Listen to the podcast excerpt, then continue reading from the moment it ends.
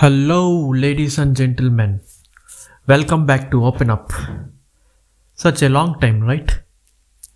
Yeah, for me too, it's a long time. Now I am back. So, today I'm gonna share my travel experiences that I have done in Germany with you now, Espe- especially the three incidents related to the personal experiences that happens in our life every day. And those are the first incident. While i was in nuremberg for a visit i just visited the christmas market as it is a christmas time that too in december.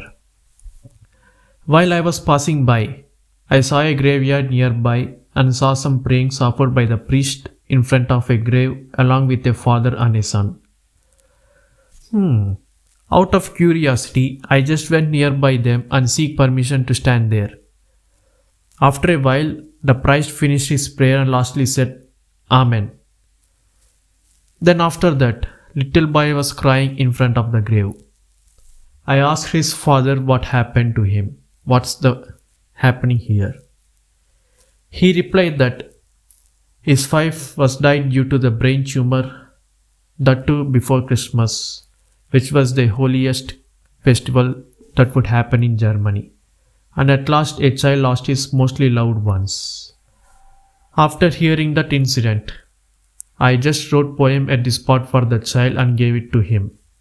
After reading that poem, uh, that father thanked me and the child hugged me. And coming to the next incident, while I was in Brocken, it is a mountainous region in Sachsen-Anhalt in the northern Germany. I saw an old man praying and just uh, keeping the flowers to the mountain to the rocks. I just asked, is it a tradition here in Germany to give flowers to the mountains? That old man laughed and said, no, it's for his wife and son, where wife died of cancer and son died due to the accident. He continued that his wife and his son that wish was to visit the mountainous regions all over the world. He just visited the mountainous regions that covered around the 15 countries. And after that, he inquired about the Himalayas with me. After sharing his backstory and his wish, I was just silenced for a minute and said, It's better to go to Himalayas on summer time. Too sadly. And the last incident is worse. I don't know it's a funny once or I just acted like a broker.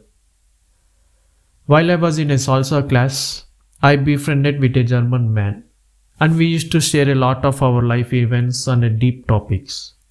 Then one day, he revealed that he liked a German woman who looks cute and beautiful. He was attracted towards her, but he was a shy and introverted person fearing of judgment of his crush, whether she may reject him. Then he asked me what to do next to share his feelings. I was quite perplexed that he's thinking that I am a dating expert in this sector. But I gave an idea that just go and share your feelings with her, man, and just accept the answer from her, that too with a bouquet of rose flowers. After three days, I just bought the bouquet of red flowers, I mean the rose flowers, to the class. My friend just asked me, Hey bro, are you going to propose uh, some woman here? I just said, Hey, no. I just bought flowers for you, such as you can propose to her and share your feelings with her. And after that, I gave it to, a, to him and supported him to go and share feelings with her.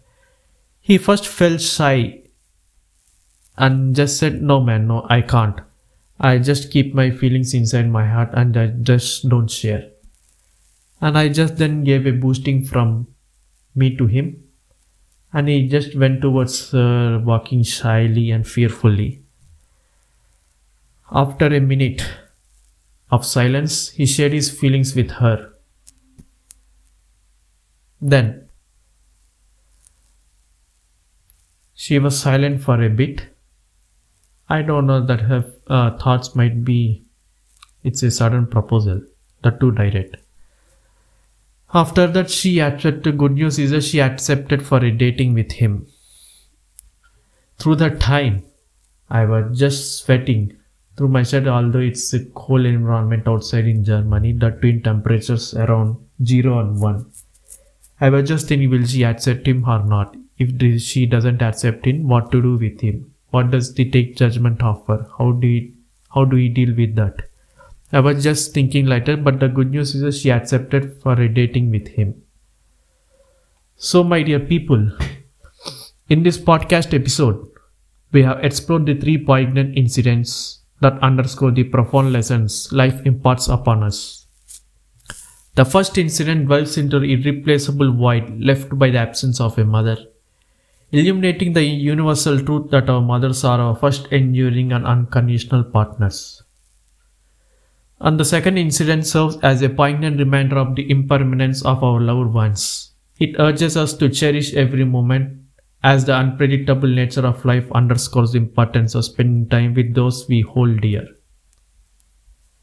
And the third incident is a testament to the transformative power of confidence.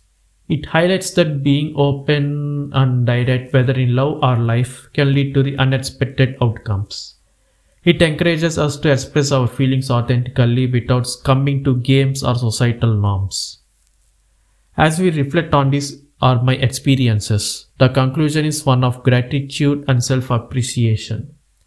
It's a realization that every joy and sorrow has contributed to my growth.